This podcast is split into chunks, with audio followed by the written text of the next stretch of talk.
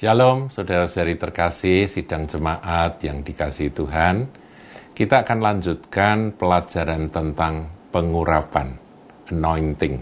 Saudaraku, pengurapan pada intinya punya definisi eh, kemampuan yang dari Allah atas hamba-hamba Tuhan atau pelayan-pelayan Tuhan, sehingga mereka bisa atau mampu melaksanakan pekerjaan bukan dengan kekuatan sendiri, tapi dengan kemampuan, kekuatan, kesanggupan yang dari Tuhan datangnya.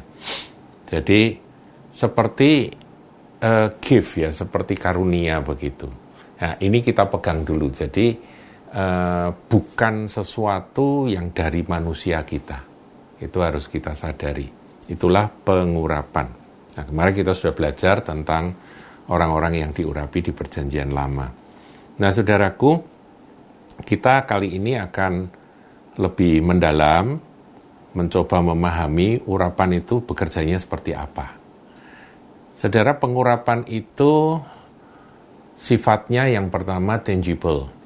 Tangible itu artinya dia nyata. Nyata meskipun tidak kelihatan. Ya, jadi pengurapan itu nggak bisa dilihat, tapi dia ada dan nyata tangible. Yang kedua, saudara, dia feelable. Ya, feelable dan tangible ini saling melengkapi ya, karena dia nyata, dia ada satu kuasa dari kuasa ilahi ya, kuasa dari Tuhan, kuasa Roh Kudus yang bergerak, yang bekerja, ada tenaganya, itu bisa dirasakan. Tentunya tidak semua orang bisa merasakan. Ini yang perlu kita ketahui, saudara. Ada kalanya ketika pengurapan bekerja, orang-orang tertentu merasakan urapan itu. Ada yang rasanya panas, ada yang rasanya sel seperti selimut hangat yang di, di apa itu di, ditaruh di pundak. Ada yang e, rasanya seperti aliran listrik. Nah, ngomong tentang listrik, saudaraku, e, karena urapan itu adalah zat surgawi, atau substansi surgawi yang berisi kuasa Allah, maka eh, pembanding pembanding yang paling tepat itu zaman sekarang ya. Pengurapan itu seperti listrik, Saudara. Tangible, listrik itu kan tangible, nyata, ada, tetapi tidak bisa dilihatkan. Tapi meskipun demikian bisa dirasakan. Kalau saudara mau ngerasakan listrik, Jangan ya, saudaraku ya. Dulu saya pernah kesetrum waktu masih SMP, saya pernah kena listrik itu, aduh sakitnya luar biasa. Puji Tuhan itu masih 110 volt. Kalau sekarang 220 berbahaya, saudara. Saya dalam perjalanan pelayanan pernah e, dua kali melayani pemakaman dari satu seorang jemaat anak kecil sekolah minggu itu ya mestinya umur tiga tahun yang meninggal karena kesetrum, saudara. Jadi nyata, kuasanya nyata. Yang satu lagi seorang ibu-ibu yang juga terkena arus listrik dan meninggal dunia. Jadi tangible, feelable, nyata ada kuasanya, kekuatannya ada, meskipun nggak bisa dilihat dan bisa dirasakan. Nah, Kemudian transferable.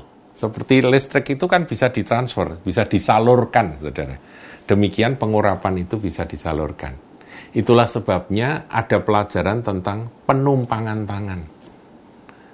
Itu ada di dalam di dalam uh, pelajaran perjanjian baru. Penumpangan tangan merupakan pengajaran dasar kalau saudara baca di dalam uh, Ibrani pasal yang ke-6 di situ ada di dalam salah satu poin pengajar berbagai baptisan, penumpangan tangan, dan seterusnya. Itu ada, saudara. Nah, ini mengapa ada penumpangan tangan? Karena pengurapan itu disalurkan, dialirkan. Nah, contoh di perjanjian lama, Yusa, saudara, atau Yosua.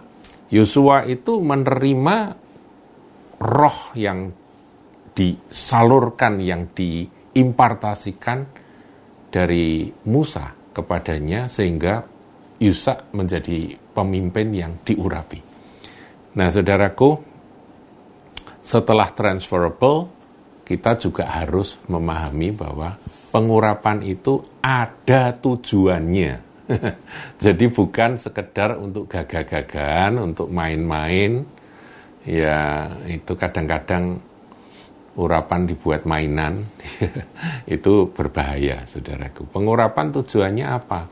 Ya tujuannya untuk mengerjakan pekerjaan Tuhan. Wong itu kelengkapan. Itu seperti seperti alat-alat gitu saudara, itu kan ada tujuannya. Palu tujuannya adalah untuk mukul paku misalnya. Ya. Kemudian itu kakak tua atau catut itu dipakai untuk mencabut. Masing-masing ada kegunaannya, ada tujuannya. Pengurapan pun ada tujuannya. Dan jangan disalahgunakan. Seperti listrik ya Listrik itu salah satu sifatnya dapat disimpan, saudara. Dapat tersimpan. Nah ini menarik kalau soal dapat tersimpan itu, saya ingin ngajak saudara belajar dari kisah para rasul 19. Dituliskan demikian. Ditulis demikian. Ayat yang ke-11. Oleh Paulus, Allah mengadakan mujizat-mujizat yang luar biasa. Bahkan orang membawa sapu tangan atau kain, kain ya, yang pernah dipakai oleh Paulus, mungkin untuk ngelap keringat ya, kalau Paulus sedang khotbah berkeringat itu dipakai untuk lap, lap, lap begitu ya, untuk membersihkan mulut juga barangkali kain yang pernah dipakai oleh Paulus dan meletakkannya atas orang-orang sakit. Jadi ada orang sakit, ini kain ini ditaruh, maka lenyaplah penyakit mereka dan keluarlah roh-roh jahat. Ayat ini tidak menceritakan secara detail berapa jumlah orang sakit yang sembuh, berapa jumlah orang yang ini apa yang dirasuk setan yang setannya diusir dengan sapu tangan atau kain yang dipakai Paulus itu. Tidak diceritakan, tapi yang jelas ini benar, nyata ada. Nah, saudaraku, mengapa kain yang dipakai oleh Paulus ini punya kuasa? Bukankah kain itu terbuat dari eh, kapas atau cotton yang dipintal kemudian di tenun menjadi kain, ya kan? Apa? Kuasanya apa? Karena kain itu dipakai oleh Paulus. Dan Paulus ketika dia melayani, urapannya sangat kuat. Dan urapan itu rupa-rupanya nempel di benda-benda yang dipakai oleh Rasul Paulus tersebut.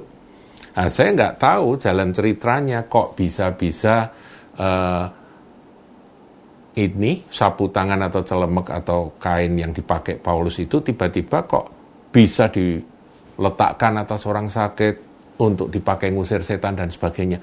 Itu jalan ceritanya tidak dikisahkan, saudara. Tapi sebetulnya pengertiannya yang harus kita tangkap. Bukan kainnya yang sakti, saudara. Bukan. Yang hebat adalah urapan. Dan urapan itu dari roh kudus atas hambanya yaitu Paulus. Nah, tersimpanlah di benda-benda yang dipakai oleh hamba Tuhan ini. Karena urapan itu kan seperti listrik tadi ya kita umpamakan seperti listrik. Listrik kan bisa disimpan di baterai kan saudara, ya kan? Nah seperti itulah tersimpan sehingga ketika itu disentuhkan pada orang sakit sembuh karena urapannya adalah urapan kesembuhan dan urapan ngusir setan. Berbagai urapan jenisnya lain-lain, saudaraku.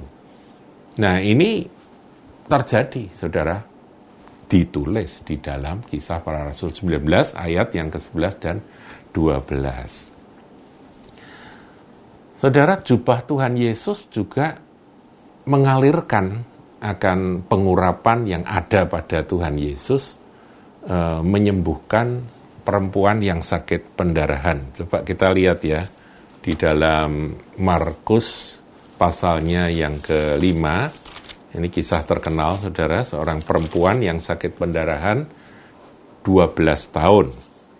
Nah ini kita kita baca aja ayat 28. Sebab katanya, kata perempuan itu, asal kujamah saja jubahnya aku akan sembuh.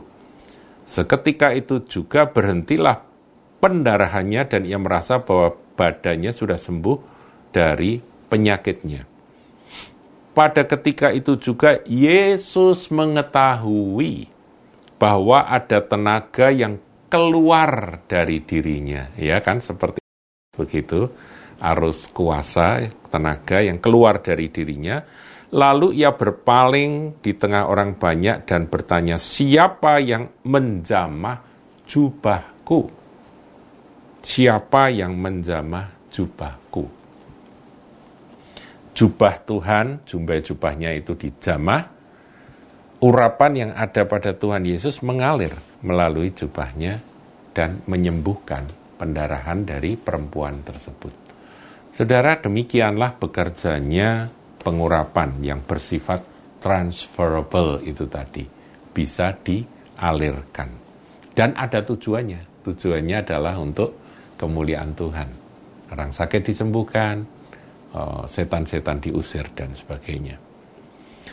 Nah, kemudian satu contoh lagi kalau saudara eh, ingat kisah perjanjian lama di dalam dua Raja-Raja 13 ayat yang ke-21 dikisahkan di sana ada orang mati yang mau dikubur tapi kemudian para ini apa orang yang mengusung mayat tersebut ketemu dengan ini pencoleng-pencoleng ya dari orang Arab mereka ketakutan langsung dilemparkan masuk ke dalam sebuah lubang kubur. Nggak taunya itu adalah kuburan, bekas kuburan dari Elisa, Nabi Elisa. Yang mungkin sudah tidak terawat. Begitu mayat itu nyentuh tulang-tulang Elisa, sudah jadi tulang itu Elisa. Bangun kembali hidup lagi. Nah yang menghidupkan itu kan bukan tulangnya, saudara. Tulangnya itu kan apa ya karbon bikarbonat ya itu tulang biasa ya zat kapur biasa. Tapi ada kuasa yang tersimpan. Itulah urapan yang ada pada Elisa. Urapan itu begitu hebat masih tersimpan bahkan bertahun-tahun saudaraku.